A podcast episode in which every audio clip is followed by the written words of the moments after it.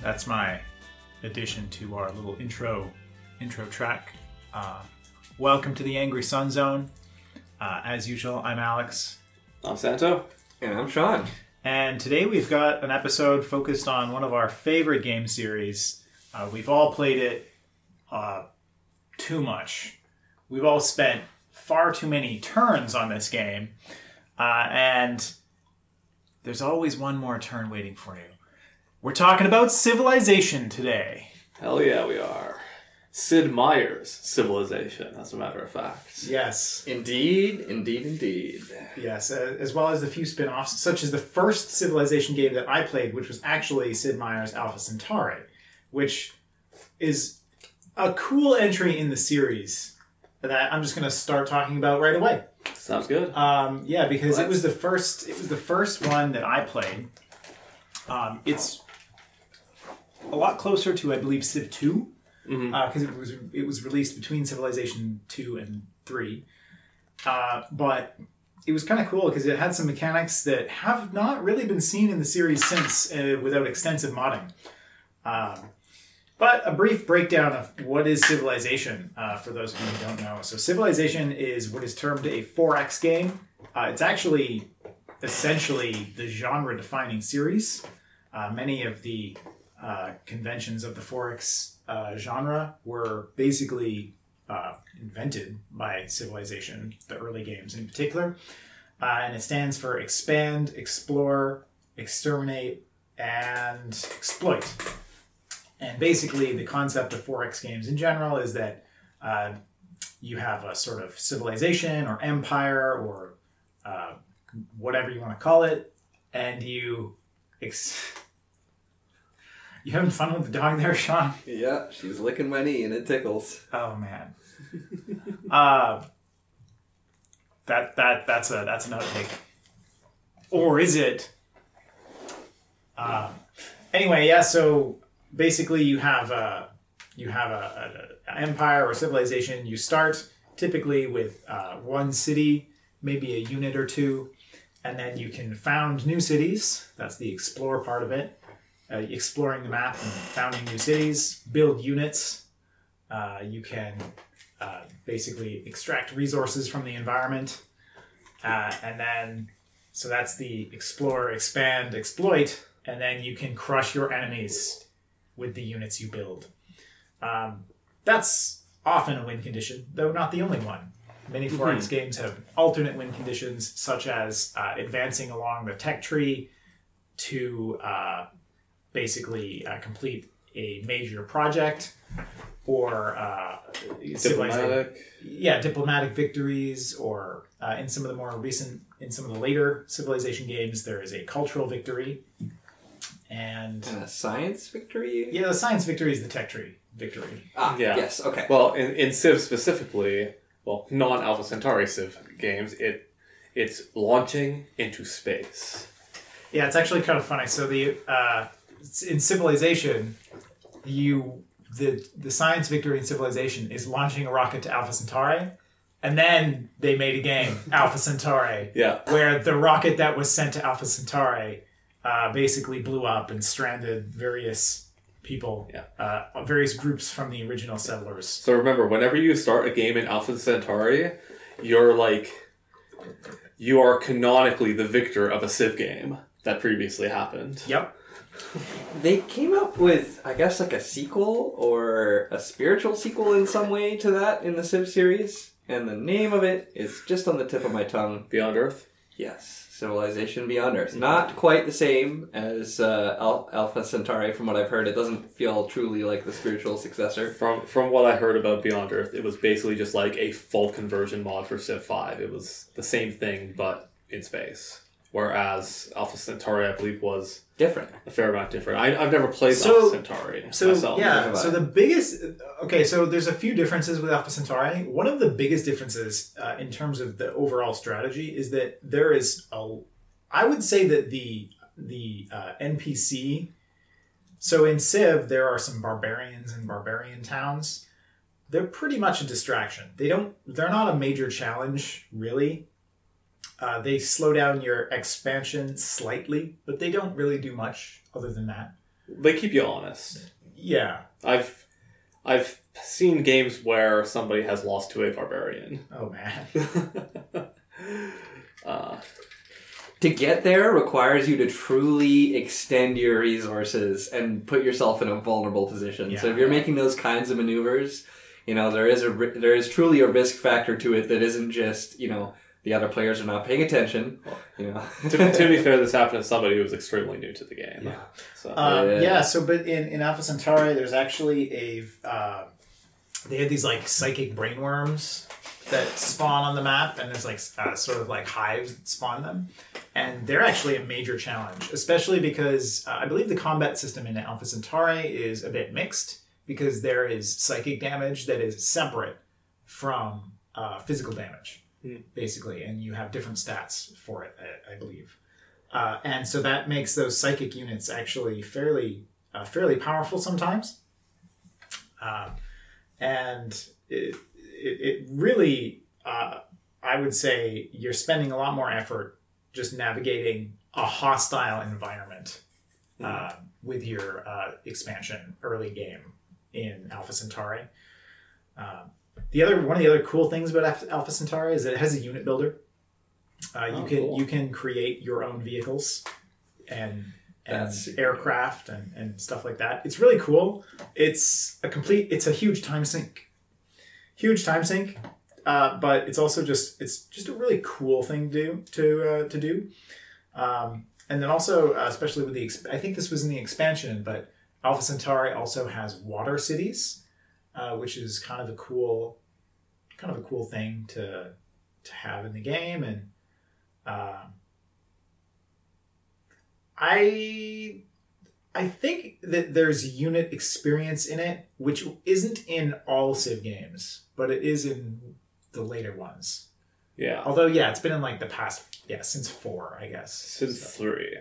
Really? Oh, then I guess yeah. The unit Yeah. promotion started in Well, in in I think in uh, might be well in terms of like, do you mean like you can choose different like skills for your units and stuff? no no. Uh, you know what? I don't remember exactly how it works to be Okay. honest. Because I know in Civ three at least, you you know leveled up and then your units just you know got stronger. Whereas four onwards, you got to choose like different abilities when you promoted. Yeah. Okay. I'm just uh, flipping through some notes on Civ. Wow, they've got. Uh, people also had some high notes about the storyline. What What was your thoughts on the storyline, Alex? The storyline in Alpha Centauri. Yeah. Um, the writing in Alpha Centauri was really cool, actually, because they have uh, it's obviously sci-fi themed, and all of the factions are fairly different, and so you've got like there's a faction that uh, essentially is they're like, yeah, we're just going to be a human hive mind. You know, we're going to be we're, we're to turn humans into into the Zerg, right? That's like one faction's whole deal, right? Um, you got like a faction that's like utopian space hippies, right? Who are just going to solve everything with technology and love. um, you got uh, you've got like a, a, a faction that's like sort of like bioengineering. They're just going to uh, you know bioengineer the shit out of everything. Uh, so they, they had a really cool lore about the different factions and some of the different uh, features of the factions were sort of interesting. Um, yeah, so it Cool. was uh, it was cool. That sounds like a great introduction to the Civ series. Mm-hmm. Yeah, and then yeah, other than like other than that, like a lot of the a lot of the core mechanics are really quite similar. I mean, you're building units and ex- exploring the map, you're founding new cities and um, building improvements using your workers on the tiles and stuff, and then using that uh, using the various uh, city control uh, city controls to kind of like place place your resources, uh, place your population on different resource tiles to get different types of resources like money or uh, minerals or whatever. I can't remember. There's definitely food, money, and like production. Yeah. the staples. yeah, yeah, the staple kind of resources in Civ. Mhm.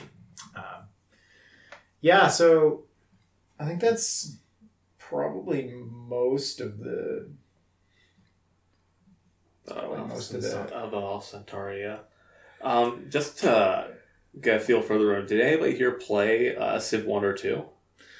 Because I haven't. I think I might have played a tiny bit of Civ 2, but not for the most part. Actually, maybe I didn't. I might be just getting mixed up. I believe that the only exposure I've had is actually watching someone else play. Um, Yeah, I've definitely seen people play the original Civ, but never played it myself.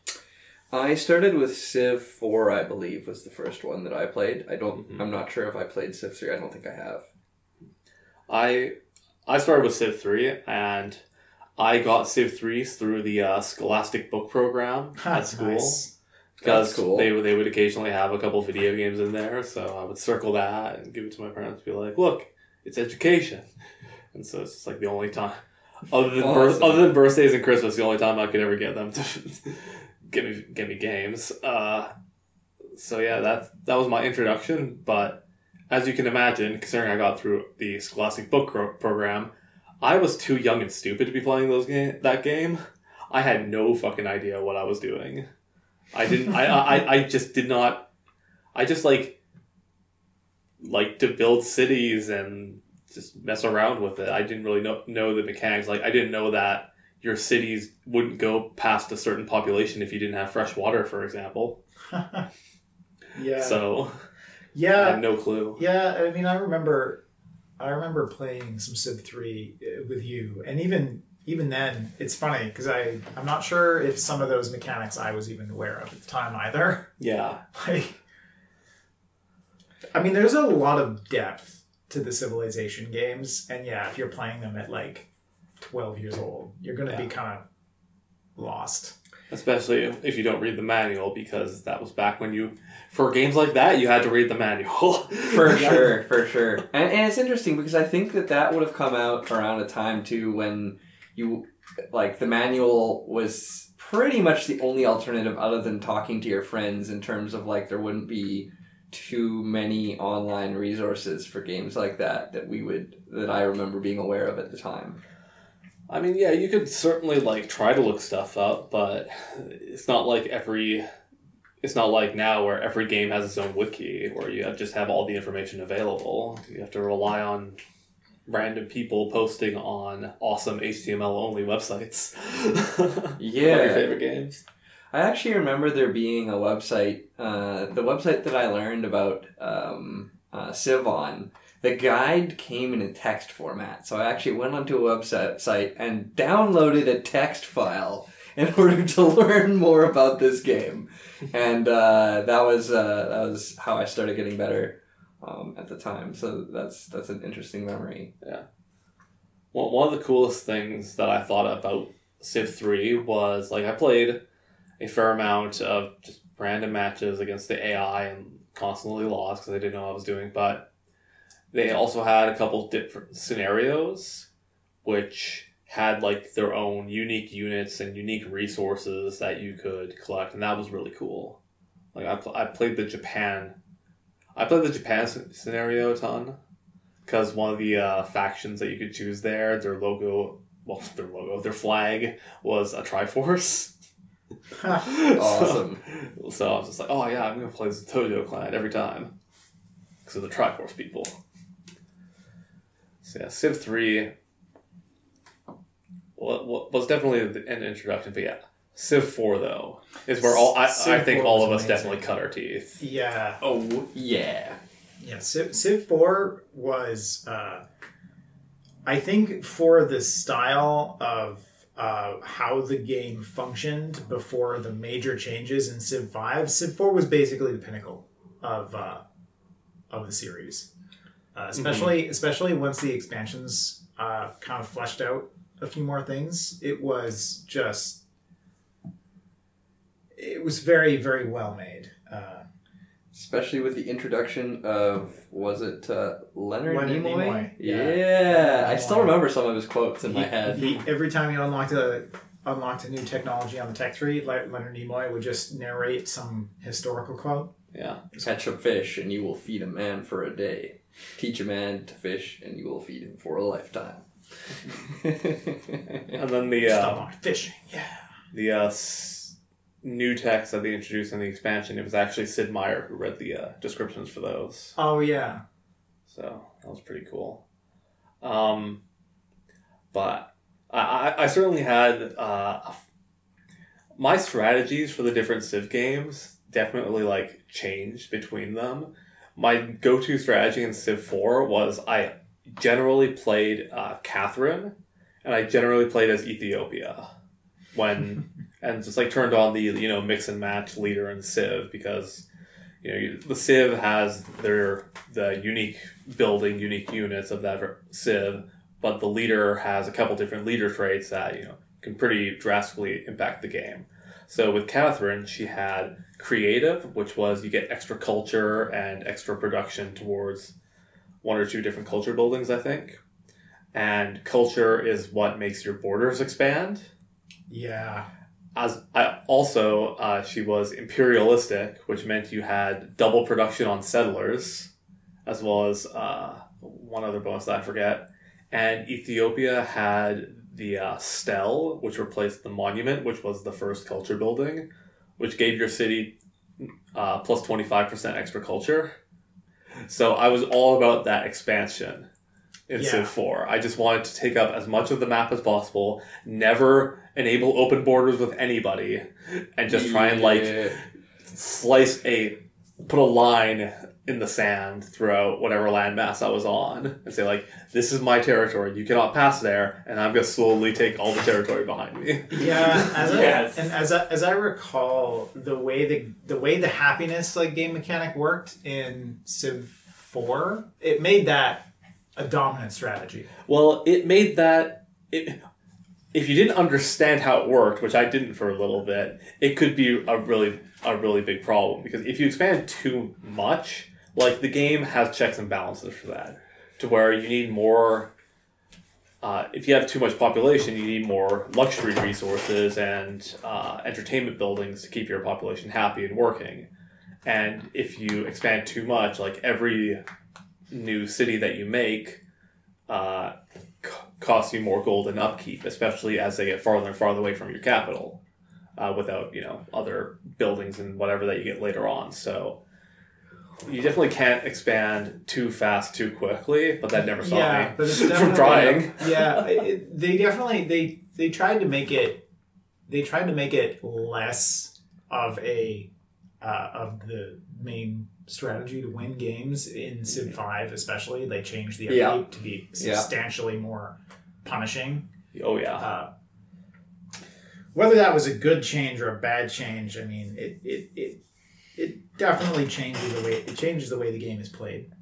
Some of those core mechanics really seem to have a pull on the kind of like the, the more that you research Civ, you'd find that certain gameplay styles are either promoted as being effective to, to give you an edge versus, you know, uh, leading you kind of astray.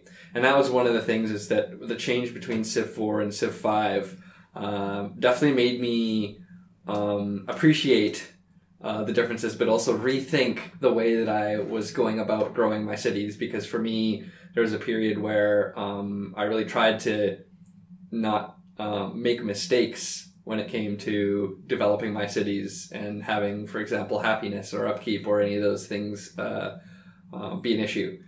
But uh, sometimes I found that obsessing over um, making the cities run uh, smoothly took uh, did not necessarily lead to victory when the other players, such as yourselves, were doing strategies that I also really needed to pay attention to. And with all my bandwidth spent on trying to make my cities work, I could quickly find myself under the thumb of somebody's military might. Yeah, I think that, that's that's always been something about the Civ series is that there's a lot of micro you can do on managing your cities, how the population is working your tiles, and what improvements you're building where.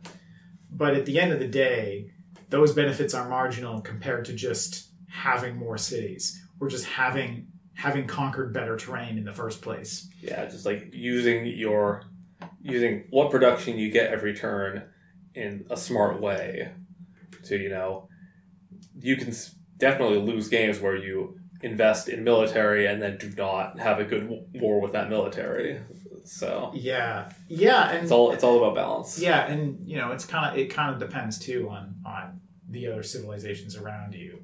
Like you say, if you kind of go in, if you kind of go in on military, and then lose a war because you just had a bad a bad war against your neighbor, you're, you're sort of hooped because units building units is quite a, expensive. Uh, because it prevents you from building the buildings that are going to give you economic advantages late game, even mid game, and then it also prevents you from building settlers and other exploratory units Yeah. that allow you to expand. So And like everything, costs that money.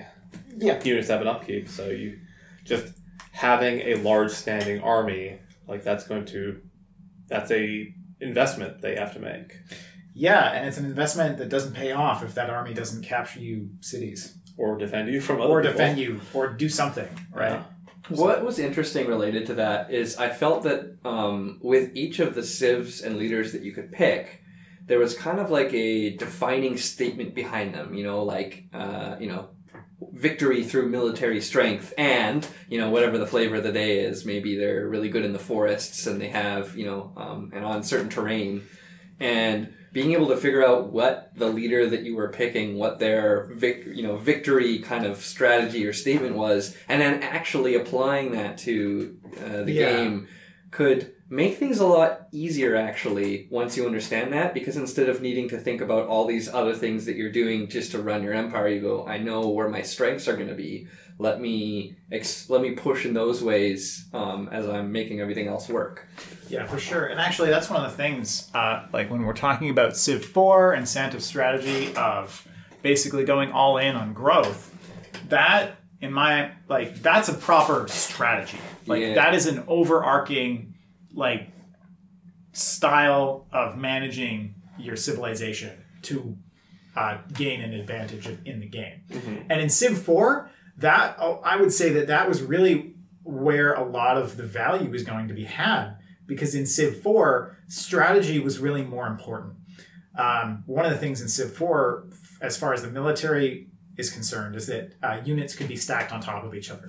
Yes. ah the yes. death the death Death tower. Star. Yeah, and and what that mean what that means though is that in terms of uh, how like a military conflict in Civ 4 would go, at, at the end of the day, a lot of it came down to um, how many units do you have, and you know are they are they better units than your opponent has, and they'll just go and kind of fight all, all at once, and uh, you'll see the outcome pretty quickly. Yeah, and Which- yeah, that and that could get like even more complicated with uh, counter units because when you're attack when you're on offense, you don't choose the defending unit you're attacking if you're attacking another stack. The defending unit is chosen by whatever defending unit is going to have the best strength against your attacking unit. Yeah, So it led to these like situations where like big towers of units like normally wouldn't really like clash against each other on just like walking around on the battlefield. It was more like these gigantic tides of units smacking into gigantic bastions at cities. It ended up concentrating the fight for sure. yeah. Um, oh yeah. yeah but what that what that means is that like tactics was really not as important. Like the the the decisions that won you your military engagements in civ 4 were you know how many units did you actually build? Um, what type did you build? And where where like and which part of your empire are they in? Right um, in terms of like a tactical oh i'm gonna like arrange these units in such a way to protect these units and like do that kind of thing that that wasn't really much of a part of it. And then in civ 5 they made a drastic change where they shifted from a square tile based grid to a hex tile based grid. And at the same time they implemented uh, one unit per tile uh, more or less. Uh, i think you can maybe get a worker and a You, military you unit could have a military and a non-military unit on the yeah. same. But uh, for the most tile. part, one unit per tile, uh, which they also retained into Civilization Six. and it dramatically changed combat. I think, is it better or worse? I mean, it definitely makes the combat more engaging, but it also, I find, uh, it slows the game down a bit. Yes. Um, and and so it's it's a bit of a it's a bit of an interesting trade off they made uh, with Civ Five there, where the the combat is now more interesting on a tactical level. Uh, some of the choices you make in unit positioning relative to your other units and relative to the opponent's units actually matter, uh, especially because there's a lot a lot more focus on like ranged uh, ranged attacks. yeah, like I don't even think there were ranged attacks in Civ 4. I think there was, but it just didn't really make it. It didn't matter. It didn't really matter that much. I think there was like a like a couple units that could go two spaces, Hmm. but like maybe the catapult.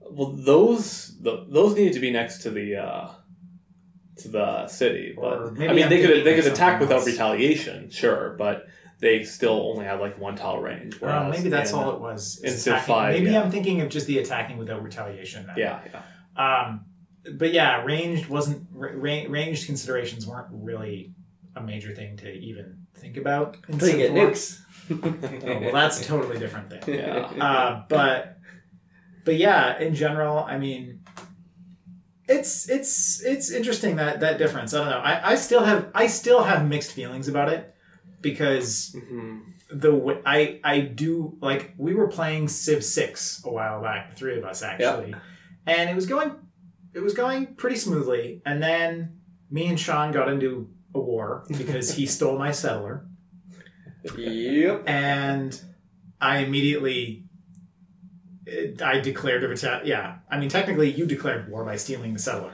I started that, Uh, and you finished it. And immediately ramped up an immense naval armada, uh, and basically, the now the thing is, it, it was fun. It's very engaging, but at the same time, it slowed the game way down. Yeah, like Um, uh, it was. Yeah, and me being the other human player in that game, I would you know finish my turn in like forty five seconds, and then just sit there for like five to ten minutes for each of you guys just to like figure out your turns. And, it's- and Yeah, it 'cause was. Because we had such a we had yeah you You know, had so much to do on each individual turn. Yeah, because we had so many uh, military engagements happening that yeah, it would take us a couple minutes each. I have a comment on that, and this is coming from someone who definitely takes his fair share of time to complete the turns. Uh, I I can sometimes uh, experience analysis paralysis, which makes uh, making these important decisions take longer rather than shorter. Um, and there's been quite a few times where I've played a strategy game, and uh, the turns are timed. Um, and I was reading about this mechanic, and I actually haven't played a game yet that uh, that has it. I know there's a few uh, 4X games out, uh, uh, out there that use this, and it'd be interesting to see it in Civ. Would be uh, the turn timer as a resource. So basically, um, certain certain mechanics are actually tied into how much time you're going to get in your turn. Um, and it's split down the middle between your economic actions, which have a timer, um, versus your military ones. And uh, it's kind of like your orders. That would be Um, that, would be an interesting way to handle a turn timer, especially in a game like Civ, where your turn timer at you know the first few turns, your turn timer needs to be pretty short because you only have a few units. Whereas endgame, endgame civilization, the turns are just just going to take a long time, no matter what. Yeah. uh, because your empire is so big by that point.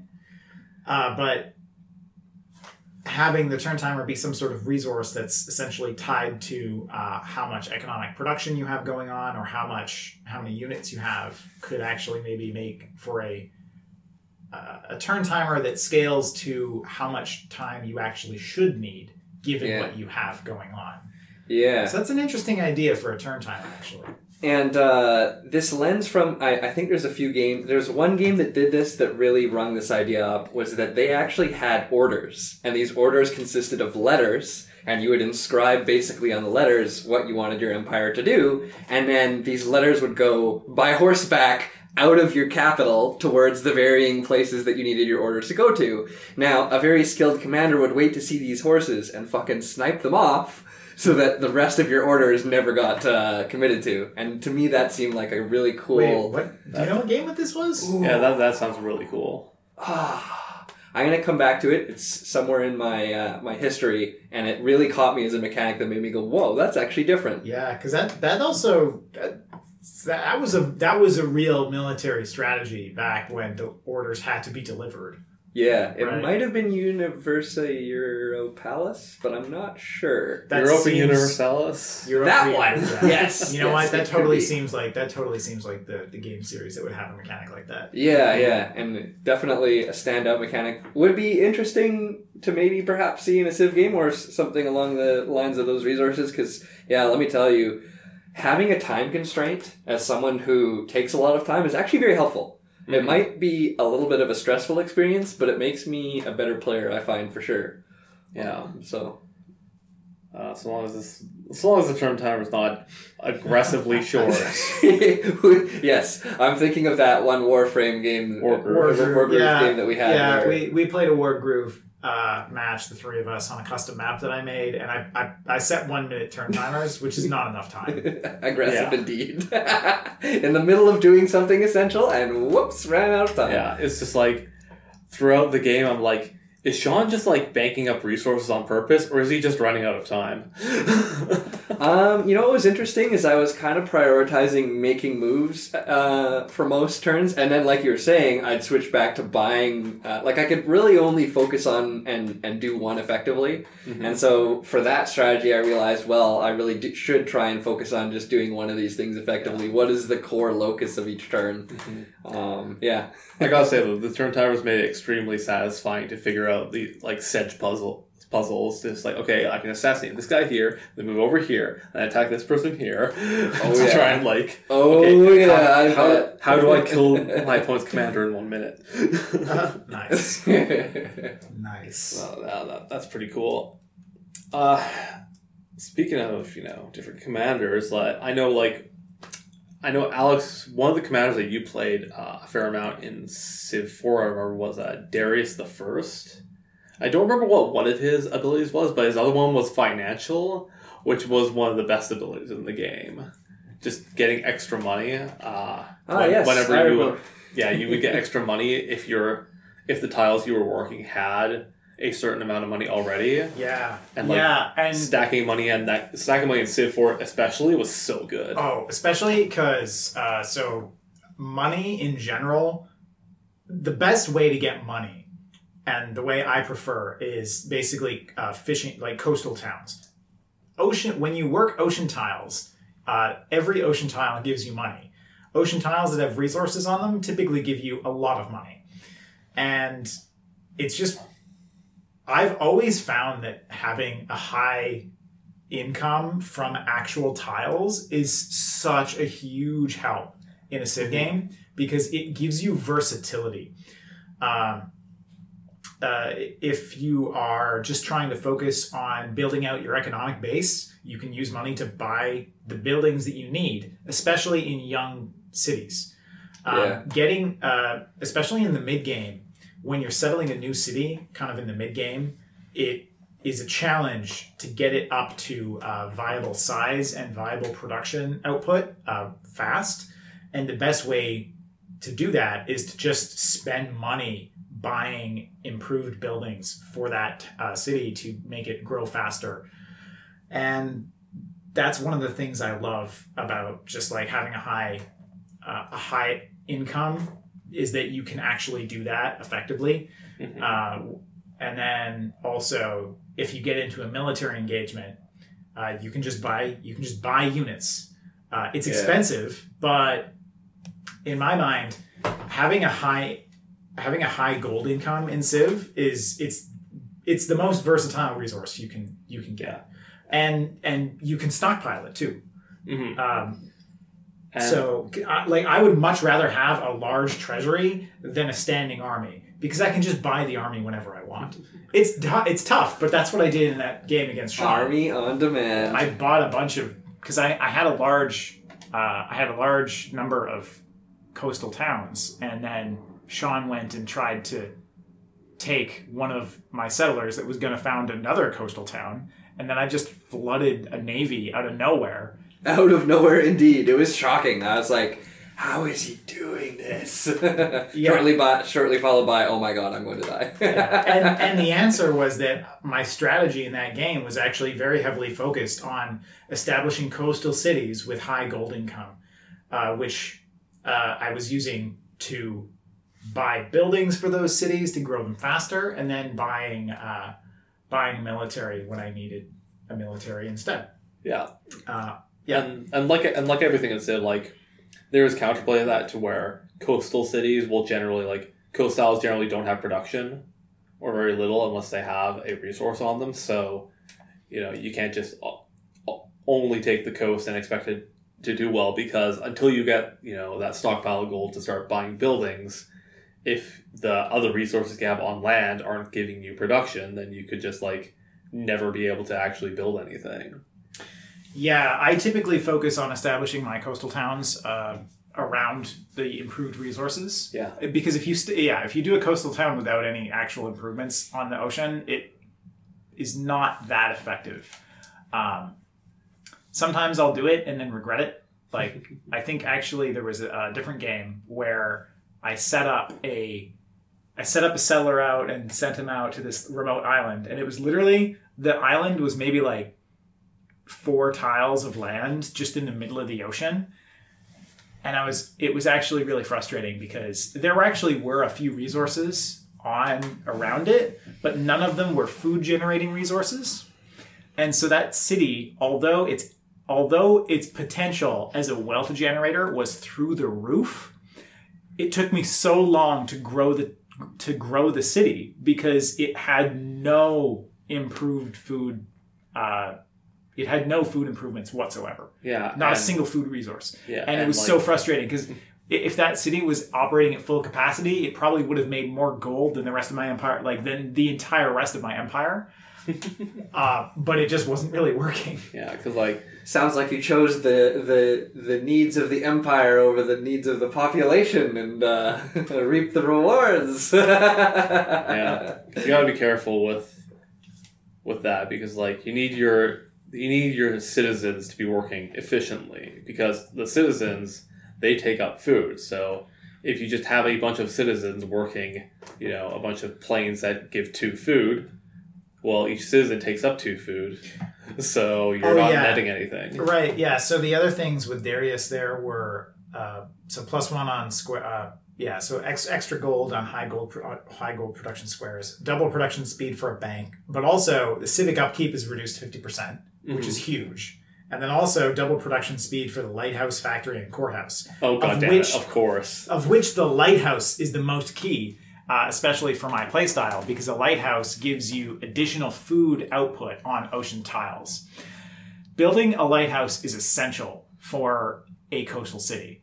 Oh, yeah. Civ. Like it, it should be probably the first building you build once it's unlocked at Yeah. every coastal city. Maybe maybe a granary, but even, Yeah. even then, it's one of the first two buildings you want to build when you can. hmm And like the yeah that the, that financial though is so great because like it's something that goes throughout the entire game.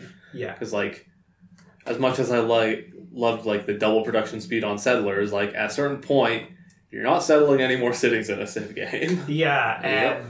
And late game, even if you are settling, even like maybe mid game, if you're still settling cities mid game, the double production speed isn't that necessary because settlers are a unit that can be produced somewhat fast. Although I think some of the more recent games scale the production costs of settlers for that very reason yes. so that they're more expensive late game. But uh, even then, if you've got if you've got a dozen cities, you're bound to have at least one of them that has such high production output you can produce settlers quickly. Yeah. The one thing that I've felt is that that was one of the areas in, in terms of balancing your cities. Like you, basically, I feel like a Civ game is like spinning many plates. hmm Totally. and Yeah. uh, um, it was interesting because you know even if there were no turn timers, I always felt as though the outcome of my game could be directly related back to the plates that I was aware that I was spinning, the plates that I wasn't aware that I was spinning, and the plates that were flying off, crashing, and uh, Yeah. destroying my intended strategy. Speaking of that, so we've talked a bit about the differences between Civ 4 and Civ 5 in that uh, Civ 5 introduced a dramatically different combat system and uh, a hex grid. Um, but Civ 6 is actually. Uh, so continuing the tradition of uh, uh, getting more micro, I would say that in Civ 4 to Civ 5, there was a big shift on trying to make the combat system uh, a lot more tactical. And then with Civ 6, they focused a bit more on the cities and and the building system in those cities. In that in Civ 6, there are many buildings in Civ 6 that actually need to be built uh, in what are called districts. And a district takes up a, a, a tile in your city, like on the map.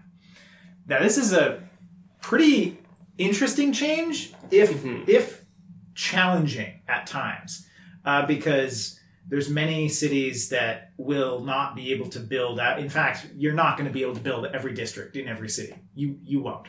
You, Uh, you may There, not there's there's a hard cap. yeah, there's a hard cap on the number of them, and then also uh, they can be fairly expensive, and so you're really focusing each city, and you're taking each city's strengths based on its terrain, its resources, uh, to to make that city work for your empire. Now, Mhm. sometimes that might mean okay, this city is going to be a financial hub, so you're going to build a financial district or, a, or a, I think it's a commerce district, right? And the financial, like the gold generating buildings, uh, like a market and a bank, go in the commerce district. Or you might say, okay, well, no, this is going to be a this this city. You know, it's got lots of mountains, it's got ores. It's going to be a production city. It's going to be a center of industry, and then there's like an industrial uh, district, um, which is a dramatically different uh, style of managing buildings because in the in the past Civ games, you could build any building in any city without any prerequisites. Uh, or sometimes there would be pre Th- th- like for a couple buildings, like a water mill needs to be next to a river. And stuff- yeah, stuff like yeah. that. Or like there might, I think there was like there's like uh, I think in some they had some buildings that required a, a building already. I can't remember off the top of my head, but Yeah, well, gen- generally there was a progression where, like, Yeah. if you want to Be- build I a think university, you need a- needed a library. you need a ma- yeah, you need a library to build a university. You need a market to build a bank. Yeah. I think stuff like that. yeah, but yeah. but but by tying buildings to specific tiles in the way that Civ Six does, it makes planning your city a completely different uh, experience, which is Yes. a lot more involved and at the micro level of even to the point of like choosing okay what districts do i want and where do i put them on the map hmm Uh, It- be- yeah. It's a change that I really, really like in theory. In theory, uh, it's it's more that just like Civ Six. I got it fairly recently and haven't. I have not had the free time to de- delve into it as much as the other Civ games for sure. Yeah. for sure yeah civ 6 i have not played as much as 5 or 4 Maybe we should play some later. no Uh, Not- no. I don't, I don't know. I don't have that. time. yeah. right? See? Uh, I See, love see, I love see. Civilization, but a single game, even on your own, you're basically looking at a full day. Yeah, like this. Yeah. This is the podcast episode that I did the most prep for because I played half a game of Civ. Oh, and that game went. I was playing. It was Civ Six. I was playing as France, and I was playing as um, I think Eleanor, whose special ability was like uh, the more great works you had in a building, the more pressure it would put on surround surrounding uh, cities to like lower their loyalty. So I was basically I was going for the art victory. Uh, and building like a ton of wonders because I love building wonders in these games. oh yeah, oh, And- wonders are so great. And wonders as well in Civ 6 require you to place them on tiles. Oh yeah, so yeah, having oh man, yeah. This, so the strategy in previous games sometimes, if you got a high production city early, you could literally just build every single wonder in the game in this one city, and because wonders usually have really strong benefits to the city, uh, the whole thing can kind of snowball if you get the right combination of of uh, of circumstances of like a really really strong production city. can be it can be kind of gross Yeah, actually. Yep. definitely. Uh, but they, they, yeah, I found that that's that is impossible in Civ Six because yeah, most wonders are going to. I think probably all of them. All the, you, all of them take up a tile. Yeah, Yep. and so Uh, much. It's much more difficult to monopolize wonders Yeah, in Civ Six. which maybe is a good thing. Yeah. Have you guys played any of the Civ board games? I know we're dipping outside of the video games territory a little bit here, but uh, there were there's been quite a few. Um, I've not. I have not. I, I I think. mean, I played. You know, we've definitely played our fair share of 4X style board games, but not none Civ specific. I think Yeah, we should I come think- back to this thought. I think my favorite 4X board games probably Eclipse. Oh yeah, the ones I've played. Oh yeah. Uh, that's a great board game, uh, but I also give it a solid recommend. In fact, if you hear the word 4X and it gives you a warm, fuzzy feeling, and you know, and you've got friends who you can actually see, uh, thank you, slow, slow and steady to, uh, progress towards the end of the pandemic. Definitely take a look for that board game. Um, just keep in mind, it can take a while. It can- Yeah. I think it's about an hour per person. So Yeah. It, it says a half an hour per person. They're lying. It's double. Yeah, yeah, it's more like an hour. It's per double person. that when you know how to play. bring the pizza, bring the drinks, bring uh, your most sassy leader persona within you, you know, and, and it's actually fun to play Civ like that too, you know, when you're looking at a leader and you're thinking about how historically where they were, how Civ portrays the leader to be. Yeah. Sometimes I would just role play the decisions that I'm making as if I am those leaders, and it felt a lot more fun when I was playing a game, you know, like. I am George Washington. America, America, America. And that that's one of the super fun things about playing against the AI in those games is is that especially in the later games, the each separate leader had their own like AI traits to them, to where they're, they're like X likely to declare war. They really really like it when you're the uh, you're the same religion as them and stuff like that. And so the individual leader personalities were pretty great like Montezuma just being a complete wild card. You never know what he's gonna do because he's Yeah. fucking he's random every time. Always gonna fly off the handle on me. Pretty mu- pretty much. Or or like in, in, in Civ Five, like each leader has a tendency to do certain things on a scale of one to ten.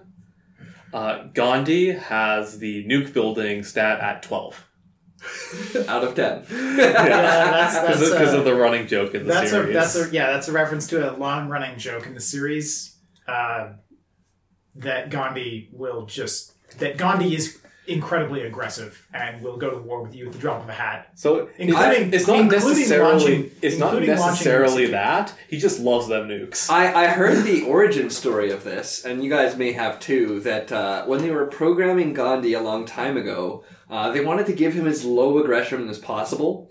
And uh, within the calculation involved, they went so low that they went below zero, and it, it looped ner- all the way around. myth. Yeah, Really? It's Yeah, it's Sid a, confirmed that that's that wasn't the case. My mind is blown. That by- like it's it's more of a just like perception thing to where Gandhi uh, was good at science, Yeah. so he could get to nukes u- like usually pretty fast. So usually the first person get nukes. The text for like this person has nukes to back up their words or whatever was the same for everybody. So when Gandhi said shit to, to you, it's like their words are backed up by nukes. That like oh shit, Gandhi's getting serious. That's it, it, it, it was it was a it was more a perception thing in the first Civ than anything. But then in later Civs, they they did programmatically make him nuke Cappy. yeah yeah they, they, they leaned in they leaned into the joke. Uh, and like as much as I love, as much as I love the idea that there was a buffer underflow on Gandhi that caused him to go to war and be aggressive really easily, yeah, it is. I, Yeah. Okay, it is okay. L- let me let me ask you a very interesting. Unless question, Sid Meier's lying to us all. right? yeah May- Maybe he's covering his ass, but yeah. let me pose this question: What one world leader would you want to see play a Civ game with other world leaders? Who do you think, in, like in real world? Who Oh do- dear would you? God. I mean, Putin would obviously backstab everyone. I would. That would be very interesting. What would Putin do? He would pretend to be everyone's friend and then backstab everyone and win. Uh, actually, speaking of, um, that reminds me. So one of the other things about Civ is that it, it can be played single player and it can also be played multiplayer. and one of the Oh, things I just love about about multiplayer Civ is is the mind games, and it's actually really it's it's a lot of fun because uh, Civ is a very long game to play. Uh, even if you're playing very aggressively, it's going to be uh, many hours. So having a multiplayer game of Civ can be filled with a lot of political intrigue, basically. Yeah. Um, and yeah, me and Santo definitely had our fair share of games on the internet uh, with friends and randos where we had uh, a lot of fun just either secretly teaming up or Secretly plotting against each other. secretly plotting against each other. Um, I remember this one game in particular, which was incredible because I was, I was not doing well. I was surrounded on two sides by two very aggressive players, and then Santo was off on the other side of the map. hmm Uh, and I I got blocked in early because I was on a peninsula, and I did not have a very large civilization at all. And I ended up basically uh, becoming a vassal state to one of the players beside me, and I was secretly plotting with the other player beside me, uh, who I was not a vassal to, uh, to try and take out uh, the player that I was uh, technically a vassal to, and then also I was plotting with Santo, and I was down to like three cities, which in Civ is nothing. Um, Yeah. uh, and it was fairly early game still. I think maybe not even like medieval yet. And so yeah, it, was, it, um, it might have still been classical, or maybe it was what's after the classical era again. Uh, I mean, after classical is I don't remember what it's called. I mean, I refer to it as gunpowder era personally. But anyway, anyway, so oh no, no, medieval's definitely before the gunpowder, or maybe it isn't. Mean, oh right, I guess classical would be is Maybe- classical maybe before medieval. medieval. Yeah. Yeah. Anyway, so the the uh, so I'm so I've already uh, so I lost I lost a good like ten cities to this other player that I then became a vassal to, uh, and I was plotting. And so I told him I was going to plot with him to, to take over this other player that was beside me. Uh, except I was also plotting with the other player beside me that I was going to backstab the player that I was uh, a vassal to to help him. And then I was also plotting with Santo at the same time. And what ended up happening is that with my tiny three cities and uh, a small army, I basically just ba- I I played everyone. Um, and Santo was uh, coming in from the east, no west. You yeah, Santo was coming in from the west side on the larger player. Um, the smaller player who I was secretly communicating with uh, went in on the east side and was fighting with the larger, the largest player who I was a vassal to, and then I, I just like moved my my small army in a way that it looked like I was trying to help, but I really wasn't because it, I was taking, I was making bad decisions through terrain that slowed me down a lot so that my units survived. And then, so the largest player on the map is undergoing a pincer strike, uh, while I'm like secretly plotting. And then, uh, the armies of the two players beside me basically clashed and almost completely destroyed each other to the point where I was then able to uh, take over most of the territory of both of the players beside me all at the same time with the smallest army in the game. Uh, which was just and it was because I was just like I was secretly playing everyone against each other in a way that was to my benefit and it worked it worked beautifully everyone was extremely upset with me Yeah. uh, but but ev- Yes, everyone kind of because I because I ended up with more cities than like everyone else combined, and then everyone else was like, okay, yeah, yeah, you win, yeah, we're done, fuck this game. Oh my. yeah. Uh, a lot of fun though. Definitely, That we awesome. We had a bad habit of start. We had a bad habit of starting like four or five person multiplayer games of Civ at like eight p.m. like, ah. oh, so bad. I feel like Talk responsible Rich Rillo. sieving. responsible sieving involves thinking about what time you'll actually be playing it. Like not on a weeknight. Yeah, like- yeah, so Civ is the classic the classic problem of oh, I'll just play one more turn because a turn doesn't take that long. You know, a single turn that's only a few minutes, right? What's a few minutes? Yeah. So, uh, you know, 10, 10 turns later. Oh, it's an hour later. Just Sure. one more turn. yeah, but I have a wonder being finished in like three turns. Let's let's, let's wait until that happens. Oh, yeah. and then it just keeps going and going. Uh, yeah, the the uh, the game of Civ Six I played in prep for this, I I got into a war with Sweden. They they just declared war on me, and it was just like, okay, all right, fine.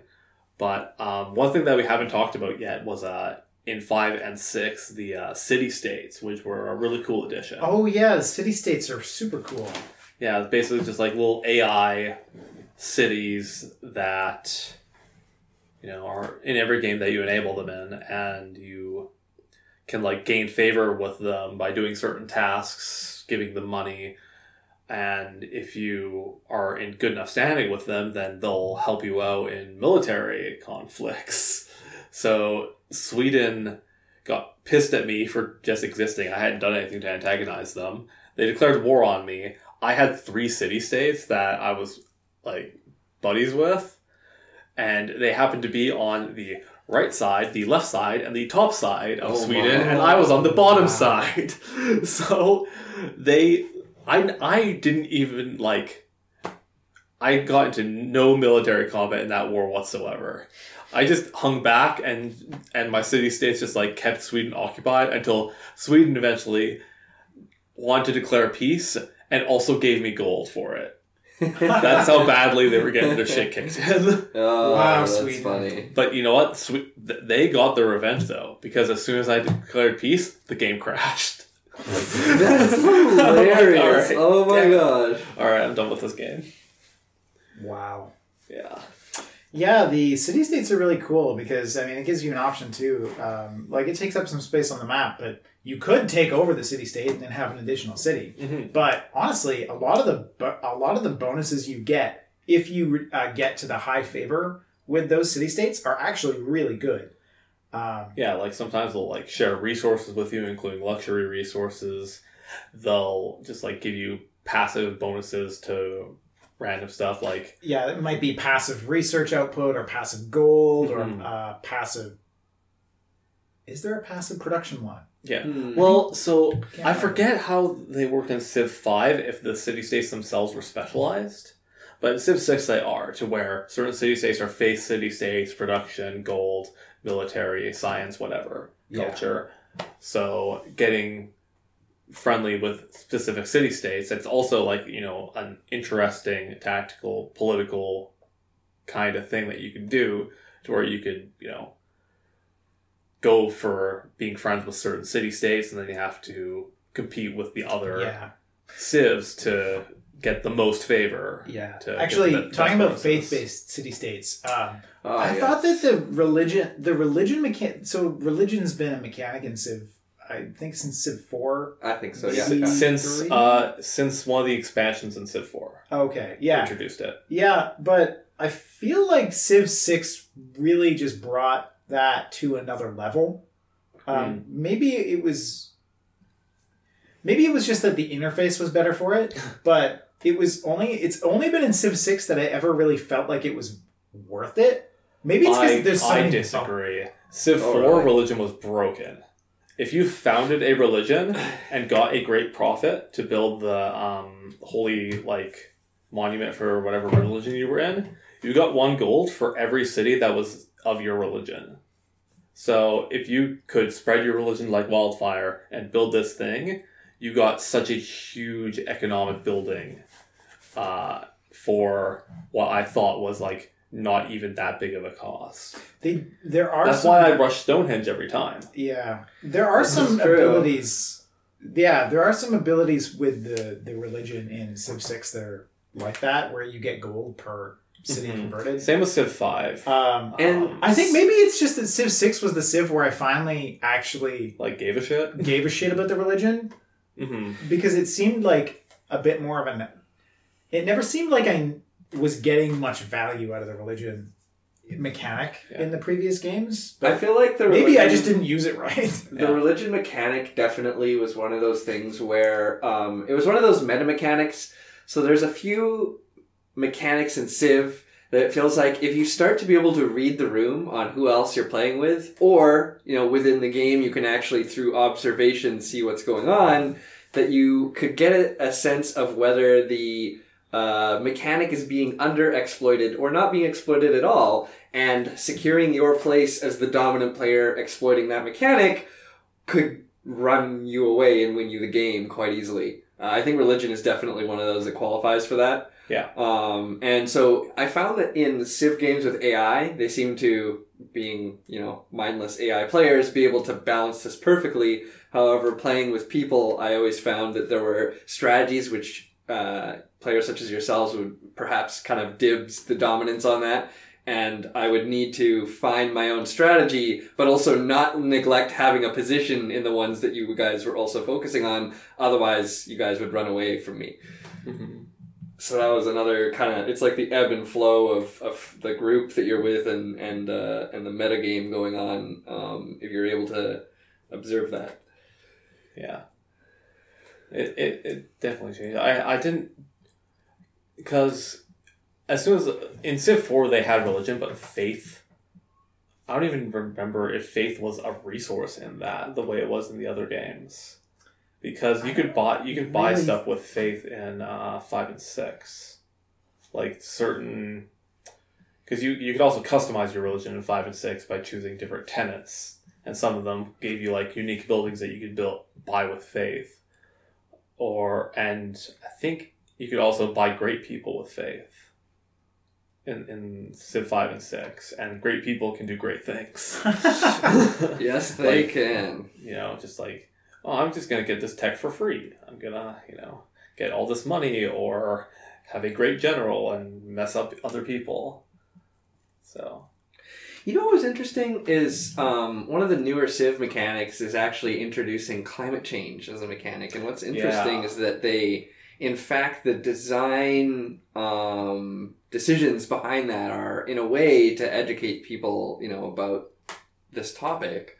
Um, and I thought that the the mechanics were pretty cool and well done uh, when they introduced climate change. Um, and because it was such Is a this in six? Yes. Or, okay. the Gathering Storm expansion. Oh, okay. I haven't, Yeah. I haven't actually played that expansion. And so they had the concept of, you know, um, there was a lot of cities that are vulnerable to flooding. And so as the game progresses um, and uh, greenhouse gases are rising, um, you may discover that those cities have increasing uh, bad weather events. And I, Mhm. I don't remember encountering, maybe I only encountered one, but there was also other adverse events uh, that Yeah, could wreak havoc. There, there were droughts, uh, like hurricanes, volcano eruptions. Uh, after a certain point in the game, uh, if pollution levels got too high, uh, the actual like sea levels would rise. So when you're building a city, you know it. It's really funny when you're building, you know, your first city in the ancient days where you don't even know how to make pottery. You can see a, a warning sign that says, "When the sea levels rise for the second time, this building, th- this city will be underwater." it's like that's that's amazing planning for this ancient era settler. I mean, they know the crops need the river to flood. Why can't the ocean flood? I think that flavor wise and perhaps mechanics wise, it definitely would have been interesting to have those uh, those um, pit, bits of information perhaps locked away for the future. That you know you're not well, sure which well, part of it is that the Civ, the the more recent Civ games have a lot of tooltips to help new players, Yeah, uh, and that I think that's important because there are a lot of mechanics to keep track of. yeah. mm-hmm Uh, going back to one of my favorite uh, s- s- quote unquote strategies uh, in Civ 5, I always picked Indonesia because of two things. One is that they their Civ bonus was they got special, unique luxury resources for every uh, city that you found on a new continent, and the way that Civ Five de- uh, determined continents was just like you know land masses that are together. So you could have an island that's like literally one tile of sea out from a you know big landmass, and that would count as another continent for those resources. Wow. So you could get some free free luxury resources there, which and those were especially like huge in Civ Five. But the other thing that they had was I forget the name of the unit, but their unique unit replaced the swordsman, and it had this like cool like. It's like the freaking Levin sword that Robin has in Ah, Fire yeah, Emblem and the, Smash the, the, the pointy sword. the uh, the jagged blade, and they had a random power that would not reveal itself until they got into combat for the first time. That could either be good or bad. Oh no. so they could, you know, have like, oh, they could just have like, you know, better combat potential and or heal more or whatever, or they could just be really shitty. So- Yep. be, being such a fan of random chance that I was, I would always like rush like iron working or whatever tech you needed to build swordsmen, build as many of them as I could. Yes. and just like send them into the world. Always just like start a super early war just to see what I could get, and then and then because those those upgrades kept kept after after you upgrade the units as well. Oh, nice. So, depending, you could have some really stupid units. Just a really kooky strategy I liked. There are always some strangely anachronistic moments where one civ might be ahead on the tech tree, another might be behind, but uh, you'd have, you know, for example, guys with swords fighting, you know, people with machine guns or tanks, or that's probably a dramatic example, but I mean, that happens. it happens, it happens, and you'll have these anachronistic battles, and Yes. sometimes they can even go unexpectedly, and you'll be like, did that just happen? Did that really? I've had quite a few battles like that. Yeah. Yeah, especially when you're playing against the AIs. Yep. Some of the sometimes the AI is really bad at just advancing along the tech tree.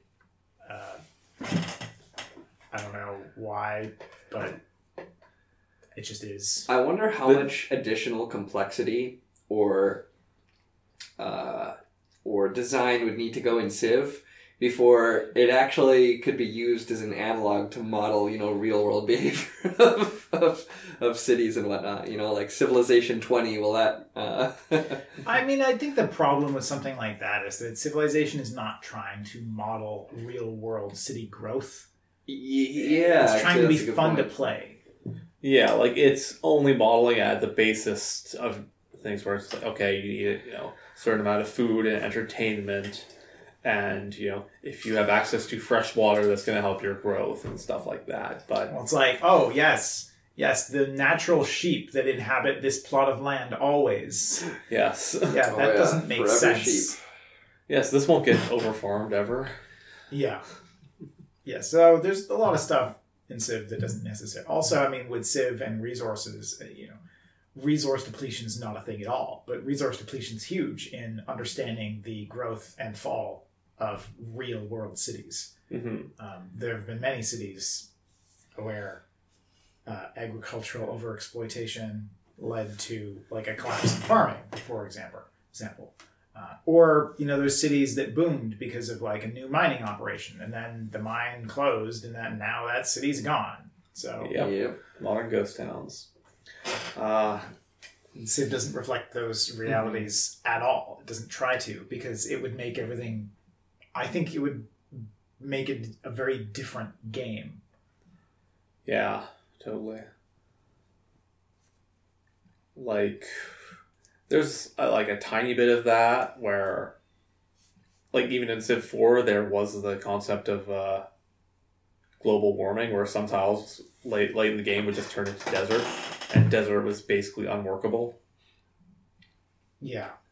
but not, not much more than that in terms of tiles changing. If anything, tiles got better as the game progressed because you would just like find the new strategic resources there. It's like, Yeah. oh, I really researched the thing that revealed, you know, aluminum on the map. Oh, nice! Now I have this awesome mine uh, hill that I can put a mine on and get a ton of production out of. Yeah.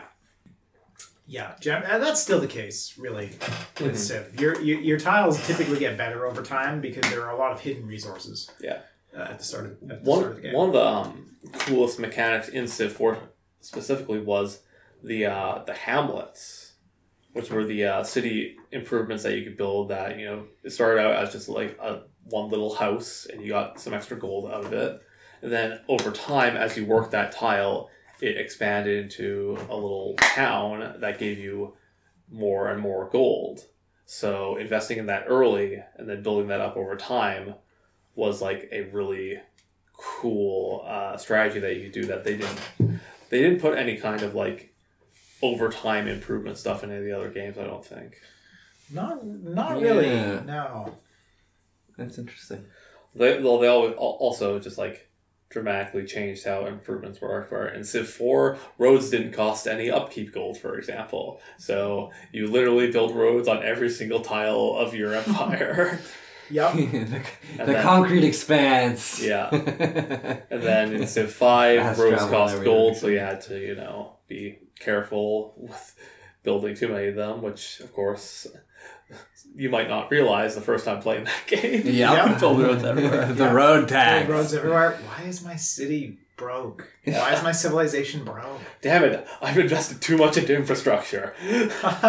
Yeah. This is so un- this is so unrealistic. Yeah, actually, actually, one of the reasons uh, in Civ Six, I think uh, one of my favorite favorite uh, leaders to play was I can't remember one of the Roman leaders because he specifically had a thing about roads that made roads more valuable, and I just really like having roads all around my my cities anyway because it's just so much easier to deal with during like military conflicts or just moving workers around or anything. That might have been Civ 5. In Civ 6, roads work a, a bit strangely to where roads get um, placed by using trade routes.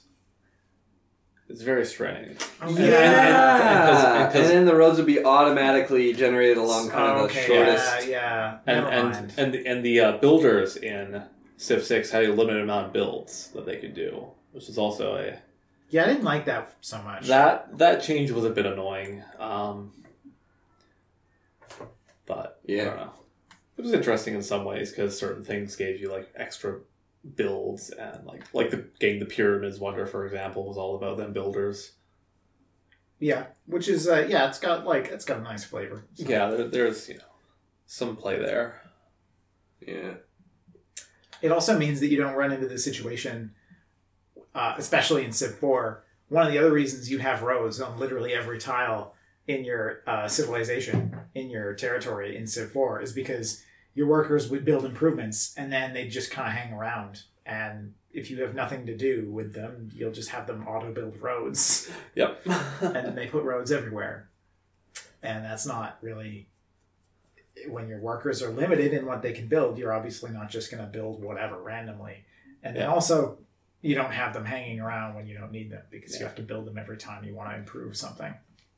yeah uh, like and, and that's another thing for civ 6 specifically that emphasize so much like you really need to care about the tiles around yeah, your place. again, again, you know, the Civilization series is really it's been trending towards a lot more uh, importance on the micro uh, and really managing your cities uh, very, um, very thoughtfully. Yeah. Uh, and I mean that's that's that's a it's it's a shift. I know a lot of people have not liked the shifts of the more recent of the recent two games for that reason. Mhm. Um, I'm I'm not against it.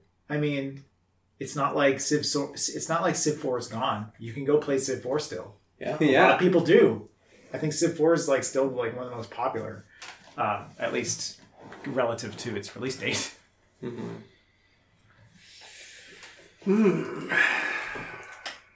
Civilization. I had some interesting times playing Beyond Earth as well. So I know it was definitely a departure from your usual uh, usual sides of things. But uh, between you know between Civ five, I think it was, and Civ six, uh, it definitely one of the interesting things was the scenarios where um, they'd give you a, a- almost like Stellaris style. They'd give you you know this thing is happening. How do you handle it? And depending on how you handle it, sometimes it could incur the wrath of the flora and fauna, um, which was could sometimes be bad because there were some significantly powerful uh, NPC barbarian creatures waiting to mangle your cities up. Um, and then other times it would just be the philosophy decisions, uh, which actually really do. They did a good job now that you're describing um, uh, um, Alpha Centauri that you know that they were able to convey uh, the spirit of that into this successor game. Um, but uh, generally, there was three kind of major ideas: is that you know you're going to adapt to the planet, uh, you're going to force the planet to adapt to you, or that you're going to find a middle ground.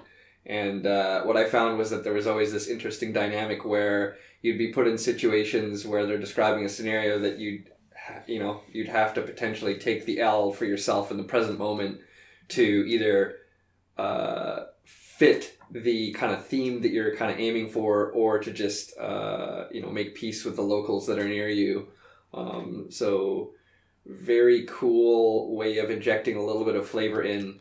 When you were playing against other people, though, it felt a little bit forced, uh, or kind of like a um, the kind of wild card that uh, detracted from the multiplayer experience a little bit. Mm. But uh, otherwise, it was pretty neat. Speaking of barbarians, uh, there's actually an interesting thing in Civ Six to where I I don't know if they added this like later through balance or if it was if I just like didn't realize this checkbox was there, but there's a checkbox to like make it so that barbar barbarians have more like play with them in six to where you can like bribe them to do shit, and if you leave them alone for long enough, they'll actually convert themselves into a city state. Oh, really? Yeah. So I haven't actually seen that happen. Yeah, so that's my that makes me wonder if they added it later because they've they've added some in that they've added like some crazy features in the Civ Six. I mean, also, Yeah. I usually just roast the barbarians yeah, like, like as soon as I find them. Like oh my god, they they they added one of the craziest features ever. Uh, back in April, they made it so you could pet the dog. You can pet the dog. You can pet the dog. Oh my god. There, I, I, I cl- was clicking on my scout, and I'm like, all right, advanced actions, because that's where the auto explorer is, and there was an option there. Wait, what's this? Pet. Click. That's the dog. That's awesome. nice. That goddamn Twitter account is changing games. Oh, The yeah. Can You Pet the Dog Twitter account. I think they even they, they made like a battle royale esque uh, post apocalyptic um. Oh yeah, we played that for one, Civ. Alex. Oh Uh, yeah, we played yeah. that. that I was think fucking it, stupid. I think it was like originally an April Fool's joke or something, yeah, and then they're like, "Oh, we're just gonna make it." They decided to take it too far. Honestly, wasn't that it wasn't that great. yeah. It was. It was. I, it, I give them A for effort of trying something new. Uh, sure, they were hopping on board with the battle royales train. Um, I- it, it would have been interesting had it been something I, fun I give and them an successful. A for April Fool's joke. Yeah. Nothing Definitely. more. It's it's uh it's not a, it's not a good game mode. And you know what? I say this as someone who actually has enjoyed some of the stupid mods for for Civilization. Uh, there was this one mod I played that pretty much turned Civ 4 into a uh, full fledged uh, action uh, uh, tactical like RPG with progression uh, and like a sci-fi theme. That it was actually really good. Uh, it was a completely different game. Like it used the Civ 4 engine, but they basically just made a turn-based RPG, uh, tactical RPG in a mod. Using That's the game pretty engine. cool. Yeah. Uh, it was pretty. It was pretty cool. Yeah. hmm Yeah, and I've definitely I've definitely seen some crazy mods for like custom civs and like Civ Five. Like I saw one. I saw a few that were like Metal Gear based. Oh yeah. Ah, So yes, the giant could- walkers. Yeah, so you could play as your leader could be freaking Solid Snake Oh or my Big gosh. Boss, and really funny stuff. Outer Haven. Yeah. Um, anyway, I think I think that's that's that's kind of a, a nice overview of the Civ series. Yeah. Uh, did we want to talk about like other 4X games that we played? Uh, we could, yeah. Because I've, I ha- I haven't really played that many, I and have. one of the reasons why I haven't played that many is because when I play one, I'm comparing it to Civ the entire time. Yeah. Like Civ is, is so genre defining for me. Um, like I tried playing Endless Legend, because that looked really cool, but it I didn't like it was it was even more micro to where like you could like outfit certain outfit your units and like com- completely changed squads, and it also had like uh, fully controllable like combat Oh. as well, where it, when two units fought, you would like move them around this little mini map. It had some really cool ideas around like neutral neutral factions and having a bunch of races that had unique, like really really unique um, play styles, like very very differing stuff. But I just never didn't call on for me. And the only other one that I've sunk any amount of time into really is uh, Master of Orion two. Ooh, But that had the same Civ 3 problem where I was way too young and stupid to be playing that game without a manual. So I never figured it out. Yeah. Um, I played Stellaris, and I definitely like that game. Stellaris was pretty fun. Um, just because you could pretty much port in and make it feel flavor accurate all your favorite sci-fi races. You want to make something that's basically the Borg? You can do that. You want to make something that's basically one of those races from the Warhammer 40k universe? You can do that. And uh, the way that they design the the um, uh, both the the race creator, uh, you know, allowing you to fit them in flavor wise, and uh, uh, as well even the unit creator, uh, you could sink hours and hours into the unit creator and basically make uh, make your ultimate sci-fi fantasy dreams come true. And then the battles themselves were quite interesting because they really would. Um, they felt as though you really were uh, the uh, overseer of an empire and you didn't need to worry too too much about the micro stuff um, you could take advantage of the micro to really change the tide of a battle but also just by pure numbers you can go in there and uh, and, and cause some real damage mm-hmm. um, and with Stellaris, there tended to be a lot of cool decisions along the way, um, which you know the only game that that has really integrated as much has been Beyond Earth. But you know there'd constantly be the results of uh, of these random events which you would get through surveying. So you'd be surveying planets, stars, asteroid fields.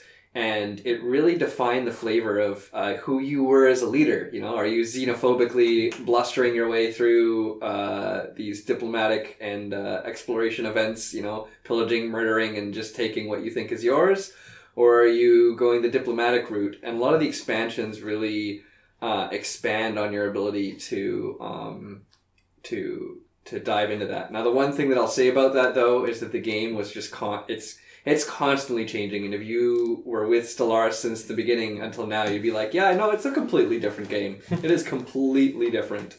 Um, and that's one game developer who's not afraid to like go under the hood and keep ripping parts out of the ship of Theseus until it's no longer the ship of Theseus and it's something, you know, quite different than what it started out with. But still definitely highly, highly, highly rated.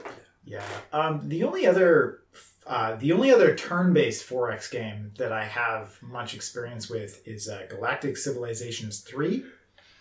Um, like Civilization, it is of course a 4X game, uh, but as you might guess from the title, it's space themed. So instead of conquering, you know, a map, you're conquering planets on a uh, sort of galaxy or galactic map.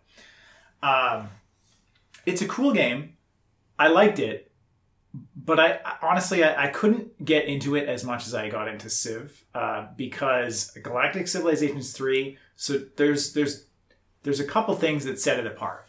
Um, first of all, there are different different like race different species right different alien civilizations that you play as, and they have they have very different play styles that work with their abilities, and so each each civilization plays very differently, which is which is actually that's cool. Like that that I like that.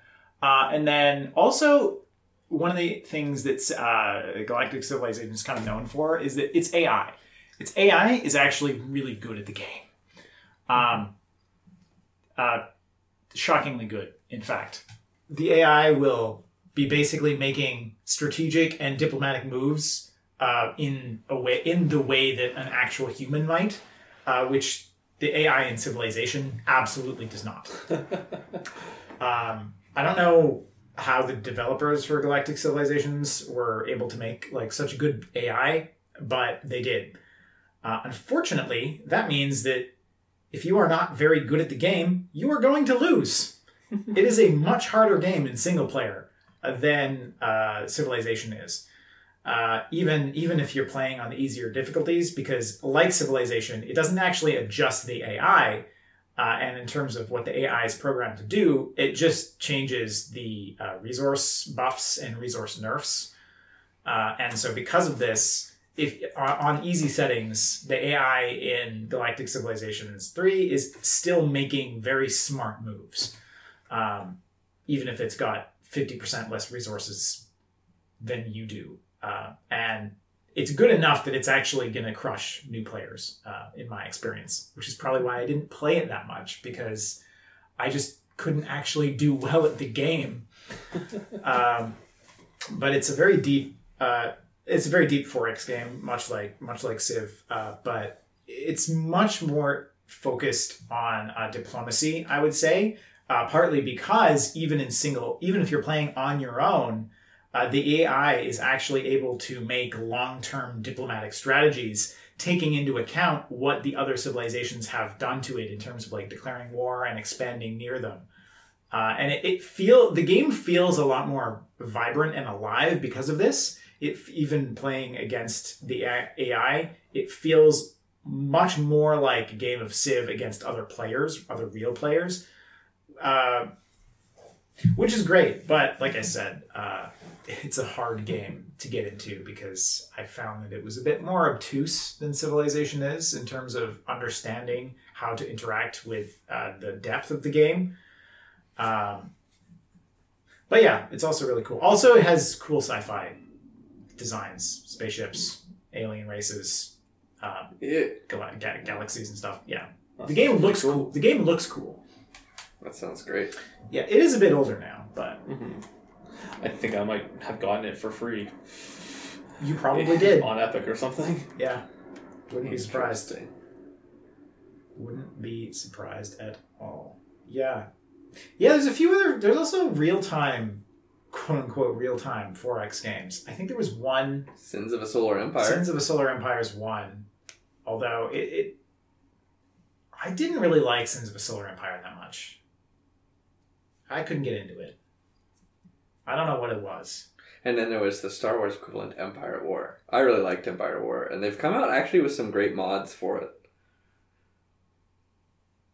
That one was interesting because it literally it literally dropped like when you had combat on a planet, you would literally drop into like a more traditional RTS style of gameplay. Yeah, Um, it actually is interesting now that I think about that, especially when we were talking earlier about uh, another game. Uh, but it would be interesting to see a hybrid of uh, Civ of the Civ Four and Civ Five Six kind of style of gameplay f- for the combat, where maybe instead of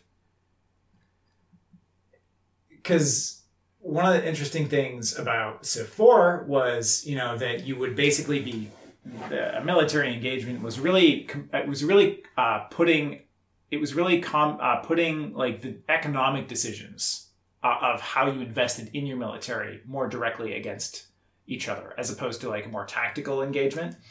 Uh, whereas the the newer civ 5 and 6 style of combat is it's really a lot it's it's much more of a tactical it's much much more of a tactical thing as opposed to a uh, or, uh, uh, a big it's a, less of a strategic focus. Um, and it might be interesting to see a bit of a hybrid where maybe you have like a battalion, right? And you you agglomerate your units into the battalion, so to speak, on the main map, and you send it off to engage in conflict. But then when it actually engages, instead of staying in the traditional Civ map, you know, you drop into like a tactical map, more like something out of a Fire Emblem game or an Advance Wars game, and then fight against you know the other group of enemies on this sort of smaller map. Might be an interesting interesting way of engaging with a turn-based uh, 4x combat system. Mm. It would be different. I don't think I've played any game that does that specifically. Uh, not turn based. The Total War Games does that real time. Where Yeah, yeah, that's what I mean. Like sort of the same thing where we were just talking about the uh, Yeah. Yeah Empire that, that that Empire at War was basically like that, where like you had the macro 4x view, but then battles were actually uh, like a traditional RTS. And so it would be interesting to see uh, a 4x game that's kind of turn based, where you have like the 4x view, where you're doing all the normal 4x things, but then the actual combat is uh, played out in a uh, yeah, yeah more of a traditional uh, tactical Yeah, yeah, RPG like- sty- uh, style. like I was saying earlier, like En- Endless Legend did that, but uh, that combined with how like micro everything else in the game was as well, like everything just felt it. The game truly was endless because everything just took freaking forever. Yeah. So Mostly, it's just uh, it, mo- it's a It occurs it's to a me- pacing issue. yeah, it occurs to me honestly. because that's that is my biggest complaint about uh, the change to Civ five and six. It's just that when you're going to war, the game slows down dramatically, and it, I don't like the way it impacts the pacing. Uh, being in war in Civ four was much less of a um, change of pace. yeah. Yeah. Yeah. Speaking of a change of pace, perhaps we pace right out this room and end this podcast. I, Sounds like an excellent idea. I think we've covered from A to Z. we have Ci- civilization. The, the full annals of history. Oh yeah. Yeah. Yeah, So, so, uh, yeah, I hope you all enjoyed this podcast. Uh, we love Civilization. It's a great game series, absolute classic. Definitely recommend you play one of them. Yeah, definitely. Doesn't- At really least matter. once. They're all very they're all similar enough that if Yeah. you if you like one of them, you'll probably more or less like all of them. Um, And like the newer Civ games are definitely they're more beginner friendly than they, they ever have been. they are, yeah. A lot And of one, one game we didn't uh, bring up was uh, Civ Rev, Civ Civilization Revolution. I um, didn't play that, but that was supposed to be like a super beginner friendly like console version. was weird. I didn't like it. It, yeah, it- you know what? Civ was it's definitely it's got the training wheels on, so uh, if that appeals to you, go for it. But if you feel like you enjoy a challenge with your you know turn based strategy games, you can definitely dive into some of the other ones.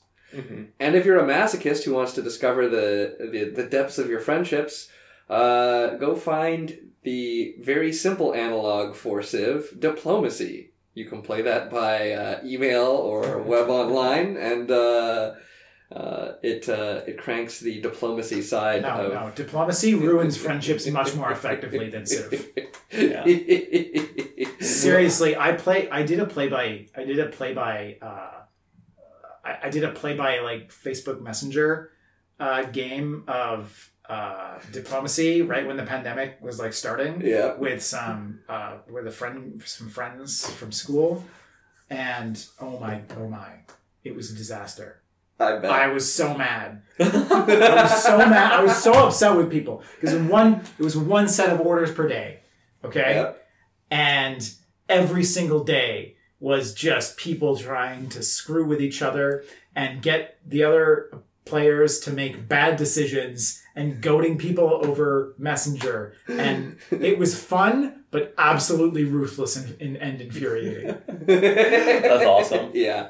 Uh, I remember I, I heard about this game first. Um, it was uh, at one of my favorite uh, places to buy board games from in um, the guy would actually uh, let people play the games in his store.